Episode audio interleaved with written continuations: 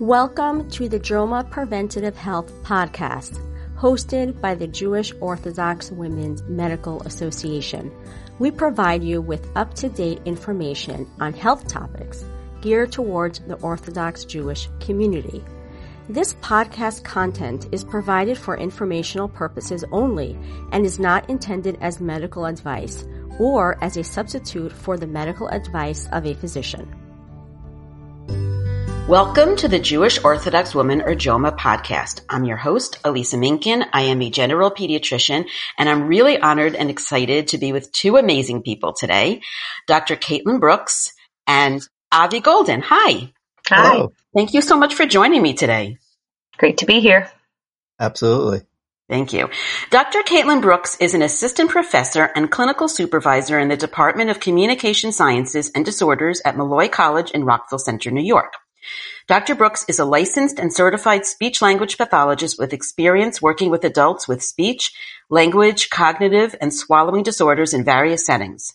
Doctor Brooks has published and presented on topics related to communication and swallowing disorders, related to stroke, as well as the importance of a multidisciplinary approach to the rehabilitation process. Doctor Brooks is passionate about improving awareness of aphasia and other communication disorders and educating allied health professionals on ways to improve communication with individuals with a communication disorder, especially in emergency situations. Avi Golden is a practicing EMT and former critical care and flight paramedic with North Shore LIJ, Northwell EMS, and New York Presbyterian EMS. Avi holds a Bachelor's of Science in Biology and has extensive experience as a practicing paramedic, both in the U.S. and with Magen Adom David in Israel. After experiencing a stroke in 2007 and experiencing resulting aphasia, Avi now educates the medical and lay community and advocates for aphasia awareness. So I thank you both for joining me. Finally, we finally were able to do this. And I'm really excited because I myself do not know much about aphasia. I mean, I know I'm a doctor. I know what it means. Um, but I actually myself need some aphasia awareness. So can we start with going through the definitions, Dr. Brooks, with aphasia? Absolutely. What is aphasia? I would love to tell you more about aphasia. It's a topic Avi and I are both very passionate about, and we've been speaking together for many years now, um, doing these kinds of talks. So, aphasia is an acquired communication disorder. Uh, it impairs somebody's ability to speak, also to process language, and sometimes their ability to understand what other people are saying. Most people that have aphasia will have some level of difficulty with reading and writing as well.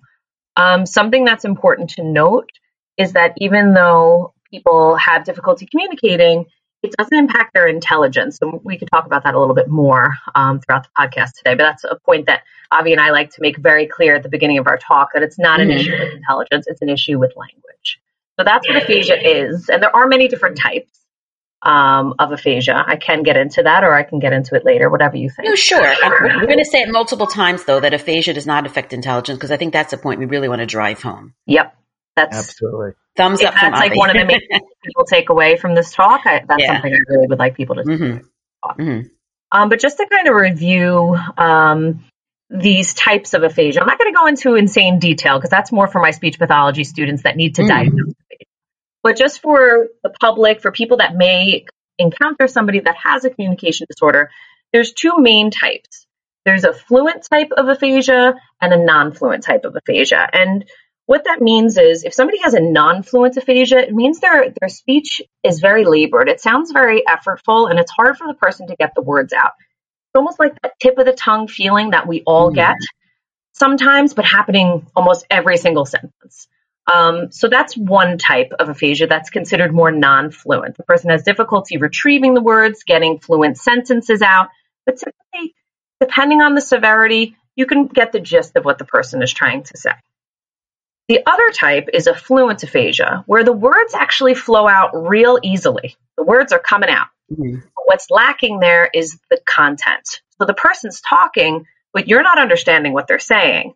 And the tricky part with a fluent aphasia is the person has difficulty understanding you. So when you're mm-hmm. talking to the person with fluent aphasia, they're not understanding that what they're saying is not making sense. Um, it's what we call as speech pathologists like jargon or word salad. It's just kind of like a mishmash of words. So the, the reason it's important to bring this up is that sometimes people with affluent aphasia are misdiagnosed as having a psychiatric disorder because it mm. may appear that way. And that's very much not what's going on. Mm-hmm. So I've actually heard instances of people in an accident and maybe they already had this fluent type of aphasia in the past and somebody getting taken to a psych ward because the emergency responders thought that that's what was going on and that was not the case. Now on the spot in an emergency situation, it's hard for somebody to figure that out. Did this person have a communication disorder before? What kind of communication issue was it? But at least Avi and I's point is that we want people to know that there's different types of mm-hmm. issues that people can have producing language and understanding language. So if somebody has this kind of jargon like speech, just know that they might not be understanding what you're saying to them. If you're asking them to follow directions or you're asking them for their personal information, they're not going to be able to verbalize that to you as opposed to somebody with a non-fluent aphasia, which Avi's going to talk about his experience with aphasia. Mm-hmm. Avi has a non-fluent aphasia. His speech is more effortful, but Avi understands what I'm saying to him. Mm-hmm. He says 90% of the time. He tells me sometimes he, he misses a little bit here or there. Mm-hmm. But for the most part, understanding is not the issue, expressing mm-hmm. the issue. So did I make that clear that there's two different yeah. types? I, I want to make I want to make two points. First of all, I, I watched the YouTube video that you sent me. How do people find that? Because I think it's so ah. clear from watching the different types. Awesome! I'm happy you brought that up. So Avi and I, a few years back, we made a YouTube video um, with public access television called "Recognize Aphasia." So if you go to YouTube and just type in, I think it's "Recognize Aphasia" or "Recognizing Aphasia," I can actually look really quick. You will see I's face. Um, mm. You will see us pop up and what I like, it's recognize aphasia. Um, and what we like about this video is it has video examples, so you can actually mm-hmm. listen to fluent versus non-fluent. And I think that makes it even more clear. So that was a good point to bring up, Dr. Picken. Thank you. Right. And the other question I had, would it be helpful to wear like an emergency bracelet?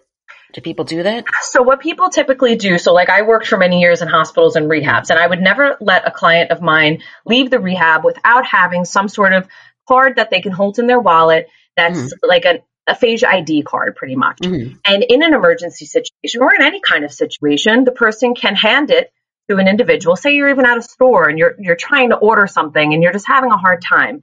Typically, these cards say, uh, "I have aphasia. It is difficulty. Uh, it means I have difficulty communicating. I understand you, if that is the case." And it kind of it's tailored for that specific person. And what it has is strategies for the other person that they're talking to to use. Please, uh, please speak slowly. Please, uh, you know, give me time to process information. I mean, I don't know, Avi, can you have any other ideas of what it says on your aphasia ID card? Uh, I have, Do you have yours available? Yes. For show? Sure. That would be helpful, I think. Yeah. He's got to dig it out of the old wallet. I really want to give Avi a chance too, so I want to go right into that story next. Yes, yes, definitely.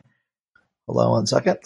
It's it's so amazing to have the two of you together because it's two different facets, you know. Thank you. We like to think we're a dynamic. We're duo. not. We're we're not recording um, video, just so you know. That's right. So showing us. I forgot help. about that part. Yeah. we can see each other, but everybody else can't see us. Podcast, got it. Look, anyway, look. there's a card though that. but there's a card. But we can talk later about all the things. I think yeah. that's really an important part Definitely. of the podcast. I want this to be practical for people. Sure. So, Avi, can you tell us your story, please? Sure, absolutely.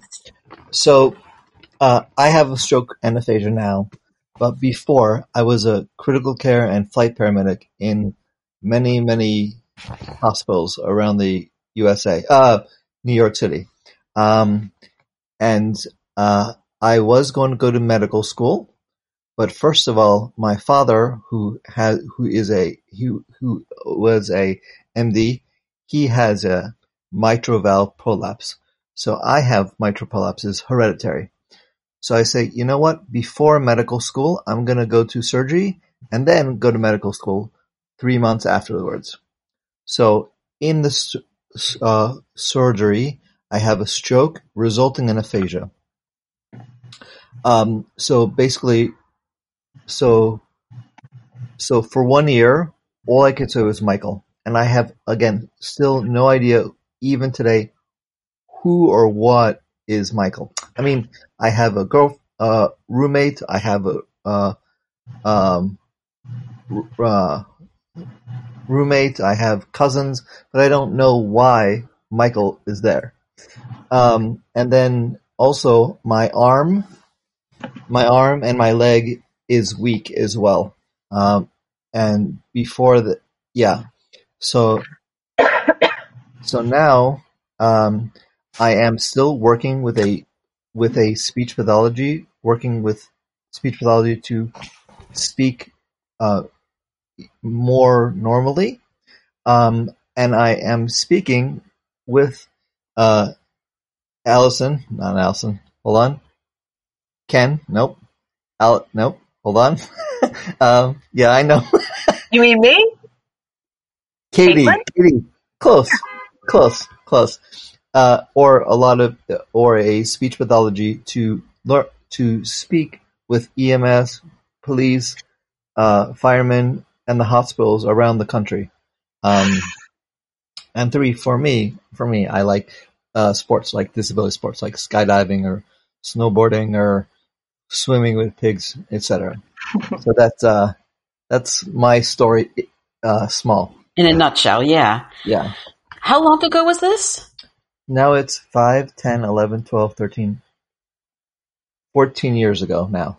Wow. So you've come a long way from saying Michael to. But, but yeah. I'm still working. Right. I mean, I'm working with a speech pathologist every day. So it, but it's getting better, really better. No, you've come a long way and that i think that that's really inspiring you know i noticed also from the video on aphasia.org that's another great site besides your video there's a um, a great i don't remember the title of the particular video that i saw but there's a video from a support group mm-hmm. and it was also very impressive to see you know the range you know because oh, yeah. i thought okay aphasia means you can't talk but that's mm-hmm. not what it means. It it, it is is aphasia, yes, but it everybody is different. That's right. number one. Right. Yeah. And, and with, with, with therapy, which I want to talk about, you can make a lot of progress, clearly. So I do, I'm going to give Caitlin a chance to talk again. I guess I feel like I'm the conductor here for this. Um, tell us, we talked a little bit about the different types. How common is aphasia? It's pretty common. We actually, Avi and I, we were talking about some statistics on this mm. the other day. We were trying to get some up to date stats. So I actually jotted some things down here. Um, the most common cause, I'll say first, is stroke. So mm. stroke accounts for about 25 to 40% of stroke survivors will have some form of aphasia. So if you're wondering what would cause somebody to have a communication disorder, that would be the most common. Mm-hmm. People with head injuries or brain tumors or other neurological conditions also may have aphasia. Um, people that have some uh, form of head injury, about a third of people have an issue with communication after uh, head injury. Um, it can also be caused from progressive neurological diseases as well, though. So that's something to be aware of um, that people that have uh, Alzheimer's disease and other uh, progressive diseases may, as the disease progresses, have difficulty with communicating uh, and have aphasia. But over 2 million people in America do struggle um, with aphasia. One in every 125 people in the US have aphasia. And wow. there's over 200,000 new cases each year. And what's really interesting is that aphasia is more common than cerebral palsy, muscular dystrophy, and spinal cord injuries. Yet most I think even Parkinson's. And Parkinson's, I believe. And Parkinson's, exactly. And people have not heard of it. And typically, if you don't know somebody who's experienced aphasia or you yourself haven't experienced it, you you really don't know what it is and that's really tough like for me as a as a speech pathologist and I'm working in a rehab and somebody just had a massive stroke and now I'm trying to explain to their loved ones this is still your loved one. They're still who they were before. They're just mm. not able to get the words out. And it's it's a very difficult thing for people to grasp because it feels like they've lost that loved one, even if the person's right there in front of them, because they can't communicate the same way that they did before. We really take communication for granted. I talk to my students about this all the time. It's something, and also swallowing, but that's a whole, that's a different talk for a different day. but that's something else speech pathologists do. We help people lose the ability to swallow. But talking and eating are my favorite things, which is why I became an SLP. But it's just it's a it's a really hard thing for people to understand. So that's why these talks are so important to Avi and I to just educate people on what is this, what is aphasia, right, and, and, and when. I have an obvious question for Avi is how was this for you to go from, you know, being pre-med yeah. to saying mm-hmm. Michael? Eh, it's fine. okay, no biggie. yeah. Uh, listen, you know, in my head, mm-hmm. in, my head, I want to go to medical school. That's number one. Um, but now I am teaching with a speech pathology together uh, about aphasia. So that's like number one, medical school. Number two, right there is going to speaking. Mm-hmm. So for me, it's it's hard for me to go to medical school, meaning I want to well cry or whatever, but they uh, but people understand more than just uh, speech pathology. So I think it's more people understand more, uh, understand more aphasia. So EMS, police, hospitals understand more than before. So that's so that's good. Right. I mean, you're you possibly making a bigger difference with what you're doing now than you might have as a doctor. Yes, right. no, but yes.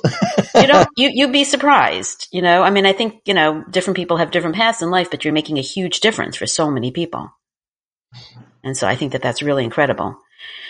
Okay, so how do you treat aphasia? Hmm, that's a million dollar question. So I, I, lecture on this a lot. Uh, for it would take me many many hours to tell you every method to treat aphasia, but I'm going to give you just kind of an overview. So there's different approaches of how you can work um, to improve your communication after a stroke or if you're exhibiting aphasia.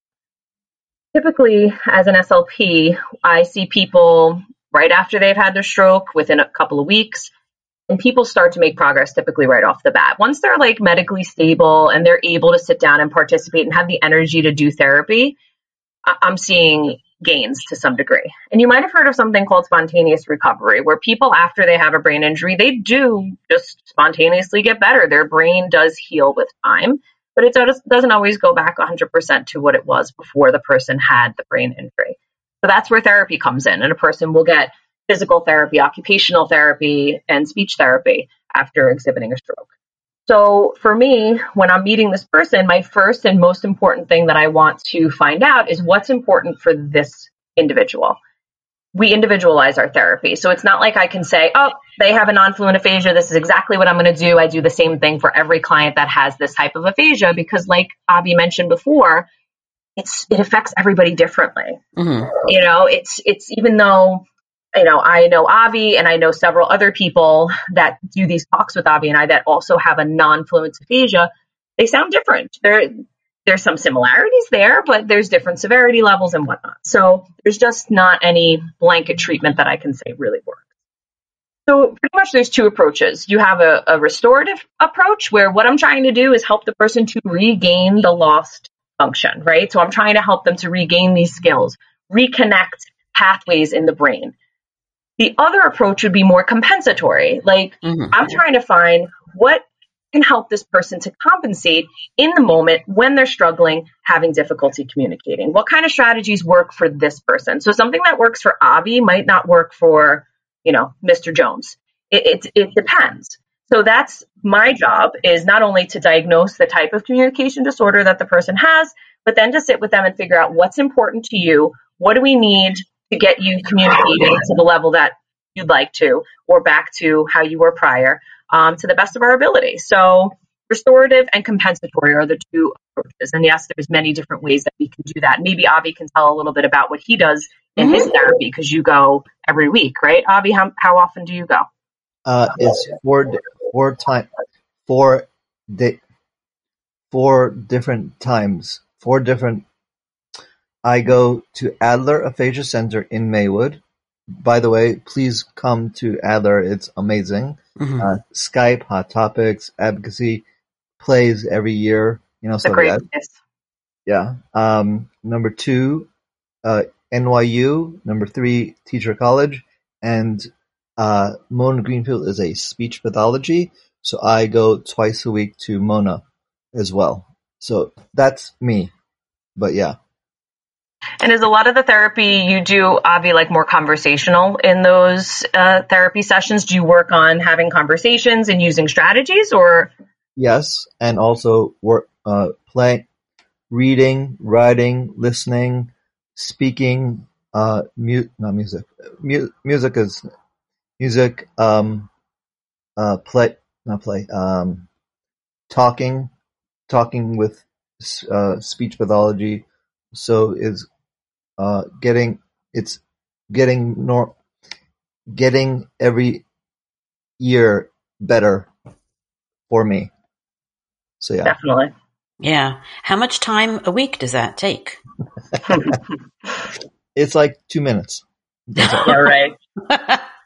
Try again.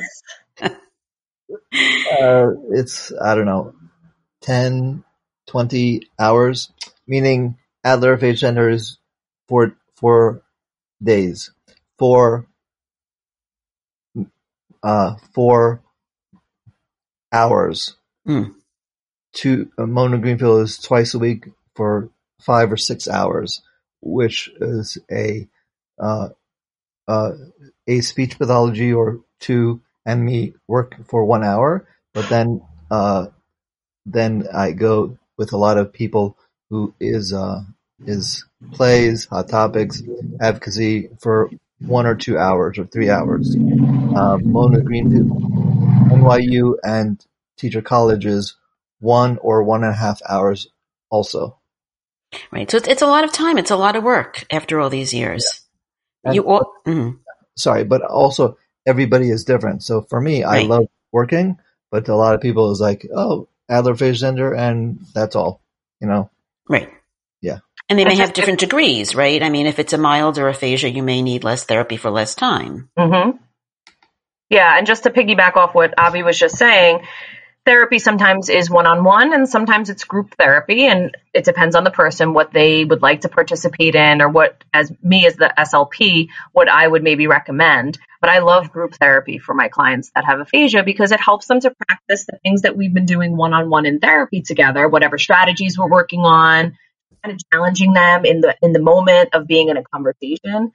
So doing those sorts of group therapy activities, like Adler Aphasia Center in New Jersey, they have a lot of this kind of um, like aphasia advocacy. They it's a group of people with aphasia that are actually talking about aphasia and educating others on aphasia. They do plays, right? Avi, I saw Avi was in Oklahoma, right? That was wow. that was awesome. It was they put on plays, so it's another way of of practicing verbalizing by mm. reading a script. It's like script therapy. So there's there's different ways that you can work uh, on your communication. That's not just me, the SLP, sitting in a room with the person and doing like drill type type of work, which is right. one one way, one approach. Maybe not the most exciting, but there's ways to make mm-hmm. it exciting and tailor it so it's about the person's interests and things that they like to do and things that they like to talk about.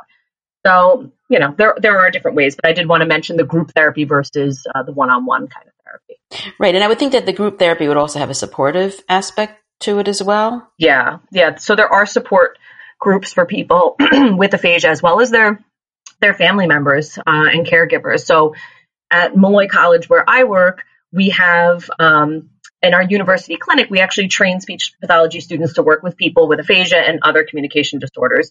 And um, we have also a support group for families that have a loved one with aphasia. And a lot of university clinics have things like that too. So if if if a person's listening to this and they are looking for something like that, search within your area. If there's colleges that have speech language pathology programs, a lot of times they do offer those sorts of services support not just for the person with aphasia but for their loved ones as well. Because it's a transition for everybody not just the person that's experienced this but their loved ones as well like i had mentioned earlier. It's a big change for people.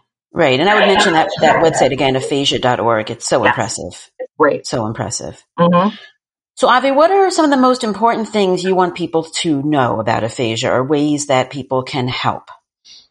Um, I, I think for me, again, everybody's different. That's number one. Absolutely number one. Number two, um, I, after the stroke, I went, I am going to super, supermarket or, uh, restaurant and I say, uh, before I was a paramedic. Unfortunately, I have a stroke, so please uh, hold on, hold on, and wait for me to say, uh, uh, uh, restaurant, like doing stuff like that, or or or I can, or me and Caitlin will go to EMS and and I and will speak about aphasia. So it's good. Is good. Yeah. So patience, right? I mean, people should be patient. Yeah. Right. Yeah. I mean, I think, I mean, I'm a pediatrician, so this comes up in so many ways. I have anxious parents. You have to be mm-hmm. patient. I have people who may stutter or may have a hearing loss. You have to be patient. But it's important, right, to emphasize that. And we're going to say it again. Just because you have aphasia does not mean that you're not intelligent. Exactly. I said we were going to say that at least one more time. Yes, I'm happy you did. Thank you. Yeah.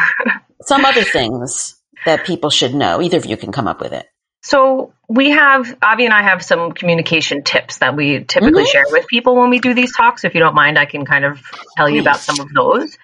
So some of them might seem obvious, but one thing would be just making sure that you have the person's attention before you're speaking to them. If you're getting the vibe that they have difficulty with language in some way, and I'm not talking about speaking a different language from you, I'm talking about having difficulty either understanding, processing, or producing language, just make sure you have the person's attention in a, you know, not, not in a rude way, like look at me, but just giving them a tap on the shoulder, making sure that they're looking at you. Because sometimes just body language and facial expression, those nonverbal forms of communication can help the person to understand. So having the person's attention before you speak is a really good uh, tip. Another one that may seem obvious is just minimizing or eliminating background noise if possible, like a blasting television or radio or sirens or whatever it may be, trying to get a quiet environment because it's just super distracting for anybody. But think if you're having difficulty processing language and then you have all this information, this all this stimulation going on. So that's another thing. It's just eliminating background noise if possible. Or close the um, door. What'd you say, Avi? I'm sorry. close the door. Yeah, yeah. Just mm. closing the door, trying to get a pri- like a more of a private, uh, quiet space is is usually helpful. Um, another thing I like to tell people that may uh, encounter or meet somebody with aphasia is you can keep your voice at a normal level. I think we all tend to, if we think somebody's not understanding us, we automatically go to, let me turn my volume up, you know, but it's not an issue with hearing, an issue with understanding the, the language. So talking louder is not going to help. So that's something just to keep in mind as well is that you can keep your voice at a normal level and keep your communication simple but adult like. You don't have to talk to the person like they're a child. I don't have to talk to you like this. It's just not necessary. But I can maybe shorten a sentence or simplify a direction, something like that. Um, and then just confirm that you're communicating successfully with the person by asking yes and no questions. Sometimes just simplifying what you're asking uh, checking with them that you're understanding. It's a good way just to keep the communication flowing and make sure that you're understanding each other. Any, any other ones, Avi, that um, that we've talked about or that you want to mention? Um, is ten different types, and is you uh, is six or seven is speaking. So, yeah, I I think it's you're awesome. Thank you. Thank you very much. um, one thing gestures. I, what about gestures? Yeah, so that's like actually, just gave you the thumbs up. yes, so that's something no that see, just, but he just reminded me with his thumbs up that right. communicating with gestures helps not just the person with aphasia, but speaking to a person with aphasia mm-hmm. using gestures can help um, with their understanding of information. Same thing goes for writing, drawing. Sometimes I've had clients with aphasia who can't write the word, but they can draw a picture of what they're asking me for or what they're trying to tell me. So sometimes giving them a pen and paper and just saying, can you draw it? Can you write the first letter of the word? It kind of helps you as the listener to guide them and get them to whatever the, the, the whatever they're trying to tell you. So keeping a pen and paper handy or, or using something like that can be helpful. Um, and something that Avi and I talk about a lot is the listener should try to resist the urge to finish the person's sentence. And you guys can't see us, but Avi and I are smiling because I finish his sentences a lot. And but I always ask him, I ask him because we've been friends for like eight years now. I'm like, does it bother you? And he says, no, no, right, Avi, do you say it doesn't bother Yes, I uh, seriously just stop. No, no stop. Okay, I'm joking. I'm joking. Yes. Uh, but Avi, told me that it's it's fine because like we're friends and I've asked him before. But if it's somebody you don't really know and you've never had that conversation with them, don't just finish their sentences, right? So it's like even if you kind of know, you can even say to the person, "Would you like me to help you?" Or "I think I know what you're trying to say. Do you want me to guess?" I would just ask permission versus just finishing the person like I do sometimes, Avi. So I know I'm not taking my own advice, but um, I think if you're friends with the person or it's a family member, it might be different, but it's a conversation that you should have with that person and just ask if that's they would. And also, if in the in the surgery, in the student, I say, "Hold on, please stop. I want to learn. I want to speak. I want to say the word uh, for one or two day, one or two store, one or two sentences but after the uh, classroom, for me, don't worry, it's all good for me. Yeah. So in yeah. the therapy session, you would prefer they don't give you the answer. Yeah. I have to teach my students that a lot because when you want to help the person, you know, you want to help your client, but we're not helping them to reconnect those pathways in their brain if we're just giving the answers. So I, I see what you're saying, Avi. Just you'd rather just, them let you do it yeah, just for for me, like one or two seconds or minutes, hold on. But then for me, uh, I don't, I, I don't understand or whatever. What do you say for speech pathology? And the guy, the girl, or the guy says blah blah blah. So for me, it's I understand. Sorry, uh, Alice is uh, right. No, I think I'm thinking about how that can happen for children who have special education services too, that they can do too much for them. They're trying to help, but they're really doing more for them. They're not giving them space. Yeah. That's what you mean, right? Yeah. Yeah. That's what I thought. Yeah. What about in emergency situations? Mm. There, this is for both of you. so for me, in emergency, the EMS or hospital just saying, first of all, is uh, work fast, fast, fast because I want to. The paramedics want to go to hospitals, mm. so for for one hour I'm racing to drive or first take care of me and then drive. And the people with aphasia is saying, "I'm so sorry, I have to do it all the way to rushing to the hospital.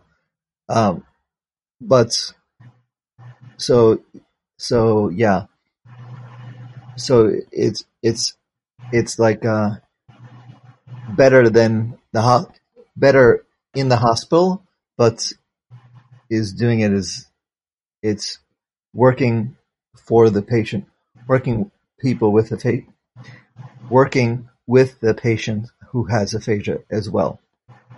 Right. So I'm wondering what you're saying is that if I understand that in an emergency, everything is very fast paced. And one of the things that you need is time, but you don't have time. I'm thinking that that would be where an emergency bracelet with all your information would be good. I mean, I have a daughter with seizures and she has that. Mm-hmm. It's, it's really valuable. You just, you know, click on it and it goes into the computer and it gives you all the data. it, it is true. Yes, absolutely. Yeah. I've had clients of mine with aphasia though that didn't really want to because I've talked to them about wearing something like a bracelet mm. and not, it really depends on the person. But I've had a couple mm. of people that weren't as into the idea. They they didn't want to feel like defined by it, I guess. I'm not really sure because it was other people's opinions, so I don't know really what what the stem of it was, but they mm. preferred to have the card in their wallet right behind their license because if God forbid they were in an accident and they're laying on the side of the road, the police are going to look in your wallet, right? They're going to look and see your, who you are. So at least if it's right there, that's why I always tell my clients to please keep it with your license. So the person knows you have a communication issue. Because if you're hurt, you're not going to be able to, you know, tell the person that you have aphasia. And the point of Avi and I doing these talks is even if the person says, I have aphasia, what if the person doesn't really know what aphasia is? Avi told me when we first met that when he looked in his EMT textbook, right after he had his stroke, he looked in his textbook and it literally had four words. It said, aphasia is difficulty speaking or something like it was wow. just so like limited general, you know, and it's like that's not going to help anybody to. So if that's all you know, which I'm hoping people know more, you know, nowadays that was what like 15 years, you know, 13, 14 years ago, but I don't know. I mean, that's been Avi and I's goal is just so, to get the word out that people know what this is. And in an emergency situation, you know, now that you're aware of what aphasia is, look for a card. Look to see if the person has something in their wallet that's saying that they have communication difficulties. Yes, obviously you put your hands up. What do you want to say?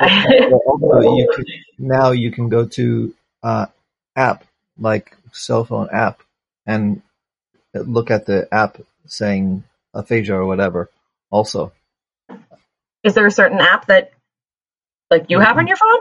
No, but I'm thinking. Oh, making oh, one. You're thinking Smart. that we should create this. okay, okay. I'm, I'm, I'm going to give a plug for something that I have no money, no stake in, no stock in, um, but it's what my daughter uses. It's called Road ID because we were debating getting the. Oh, yeah. um, you've heard of that one?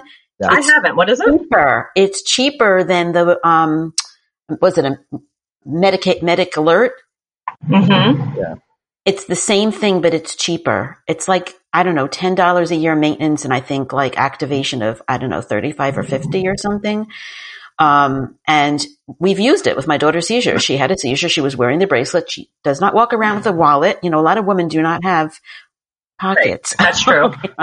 wallet on us. So for half the population, right. that might not work as well. Um, but the bracelets, yeah. and they come in all different colors. Um, Road ID. I'm a big fan. Interesting. I'll look into it. I've never never seen it. Oh, really? Yeah. Oh, wow. Mm-hmm. Yeah. Road Road ID, R O A D I D. I get no money for this. I don't advertise things for. So, what are some resources? We mentioned aphasia.org. Yes. We mentioned your YouTube video, which people, I guess, could. What was that called again? Uh, it's Recognize Aphasia. So if you just search that in the search bar on YouTube, you can watch. It's like a 15 minute, 14 minute video. Uh, mm-hmm. and Avi and I talk about some of the things we talked about today, but then you can hear some examples of different types of aphasia, which I think is really helpful. Mm-hmm, mm-hmm. Any other resources? Yeah, a lot. Yeah, we have plenty. Go for it. Avi, so, do you want to tell about some of them? Yeah, well, you can go to Google and type aphasia, uh, and then aphasia, aphasia, uh, crap. Now I forget. Well, aphasia.org, we already said, right? But what about, um, and that's for the National Aphasia Association.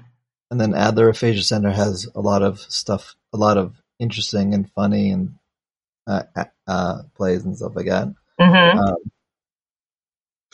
There's also ARC, which is Aphasia Recovery Connection. That's a, a really good resource. You could check that out. Mm-hmm. It's aphasiarecoveryconnection.org, all one word. And by the way, this aphasia train aphasia recovery connection has 5, 10, 11, 12, 13, 14,000 people now. Wow. Mm-hmm. Yeah. That's huge. Yeah. Um, what else? Some therapy resources. Um, Tactus Therapy. It's T A C T U S is how it's spelled. Tactus Therapy. Excellent resources, especially if like you have a family member who has aphasia or you're just trying to understand more about it as a person with aphasia, Tactus Therapy is an excellent resource. Again, I have no paid relationship with any of these things. It's just resources I use a lot. Um, and another one is Lingraphica. Um, it's spelled L-I-N-G-R-A-P-H-I-C-A, Lingraphica. Um, the website is actually aphasia.com though, and you can check out some of the resources that they have there. Um, something that I didn't mention, and I'd like to just because we have a few more minutes, sometimes people that have very severe aphasia may use a communication device. So they actually have what looks like uh, kind of like an iPad, like mm-hmm. some sort of mobile device that they can bring with them that they can actually put together sentences and and just you know point to pictures and it will speak for them. And that's for people that have very limited verbal output. So sometimes you may meet a person that uses a communication device because of aphasia, and then there are some other communication disorders um, as well that people may use what's called an alternative and augmentative communication device, an AAC device. So I just wanted to kind of put that out there that that exists as well. Right. That, that's a good chance for you to to just quickly mention some related communication disorders that yeah people should know about. So, since we're kind of on the topic of stroke and, and neurologic issues, I can tell you about some other uh, issues that people may have after a stroke. And sometimes the issue isn't isn't a problem with language; it's an issue with um, speech uh, execution or production. And you may meet somebody that has something called dysarthria, where their speech kind of sounds uh, a little bit slurred or garbled or discoordinated. Mm-hmm. If you've ever met somebody who has a stroke and they have um, that weakness on one side of their face, that's like one kind of dysarthria called flaccid dysarthria, and they just sound kind of weak and breathy and difficult to understand. And there's a bunch of different types of dysarthria, just like there's a bunch of different types of aphasia, so we won't get into all of them. But when people are difficult to understand, but it's not a problem with the language, like the words that they're using, it's more a problem with how the production or the intelligibility of their speeches. That may be a dysarthria. Okay, so that's a different kind of communication disorder. And then one other one I'll mention is something called apraxia of speech, which is an issue with motor planning and motor programming for speech. So it's like the signal being sent from the brain to the mouth. The the that plan, that automatic plan that's typically there is now impaired. And the person may be producing sounds that they are they didn't want to produce. And the speech is coming out uh, very you know unintelligible and choppy and difficult to understand. So that also is not a problem with language. It's a problem with speech motor programming. So typically the person's understanding is fine. They understand everything that you're you're saying. They can write but their verbal production is impaired. So it's not really for you know you don't have to sit there and diagnose the person but as you know the community it's just good to know that these things do exist and that um, it's not always an issue with language but it could be and, and, what does that mean and what can you do to communicate better with that person so i hope that's what we hit home with today uh, in explaining some tips and things that you can do if you do meet somebody that you think has a communication Right. I think this has been really, really valuable. I'm going to say a quote um, that I've heard about autism because a number of people on the spectrum are, are not verbal um, or have limited verbal ability is just because I don't speak doesn't mean I have nothing to say. Mm-hmm. Which I really love that line. Love so I want to leave with that too. Avi, you want to leave us with anything? Uh, well, sort of. Um, I love also for me to go for disability sports like skydiving, scuba mm. diving, swimming with pigs, uh, you know, stuff like that. Pig. I, I swear, I, I swear it is. I have the book is called Swimming with Pigs. I swear. But, it's that island where they have the pigs, right? Mm-hmm. Yeah, but I I was wondering whether you uh, your father, son, brother, no, hold on, kids, uh, dad, mom, mom, no, son, my daughter. Yes, yes. My daughter you, with autism? Do you like to come also to swim, uh, to go for a lot of in New York City or four hours away? It's a lot, a lot of stuff to do and, uh, and it's free. It's, um, but three slash four is free as well. Just saying. Is this from the um? There's a parks. There's a disability pass for the parks. No, no, like, not that. Is for example, you can go swimming. Uh, Leap of Faith is a disability sport, so you in the uh, summer is uh, was this um, water ski, and then in the winter is skis or snowboard, and you can is um, and it's thirty dollars, and it's for one out for one uh, day, and it's you know basically you know, know stuff like that, or a lot of stuff. So, is it through Leap of Faith? Is that the company that put that does these uh, disability sports activities? What is the name of the company? Uh, it's not. It's oh, it's not a company. It's, it's um, I have a list of things uh disability sports. So uh, I can email with you and uh, Caitlin, not Caitlin, mm-hmm. and you can see a lot this in New York City, a lot of it, and then um, yeah, so it's really very a lot of stuff to do, and it's free or like five dollars or whatever. So it's it's yeah. So that would actually, if you send that to me, we can put that in the show notes so that people can find that, and then I can look into that. No problem. So that's amazing. Thank you both so much for doing this with me. Oh, thank really you for having us. It. We really we love being here. Thank you. Thank you. I think it's been great information for everybody. And like I said, we can put the resources in the liner notes. So thanks again. Awesome. You're very welcome. Thanks for listening to the JOWMA Preventative Health Podcast. If you've enjoyed this, please rate and review us on Apple Podcasts and share this with your friends. For more information, Check out our Instagram at jowma underscore org. Check out our website, www.jowma.org, that's J-O-W-M-A dot org, or email us at health at jowma.org.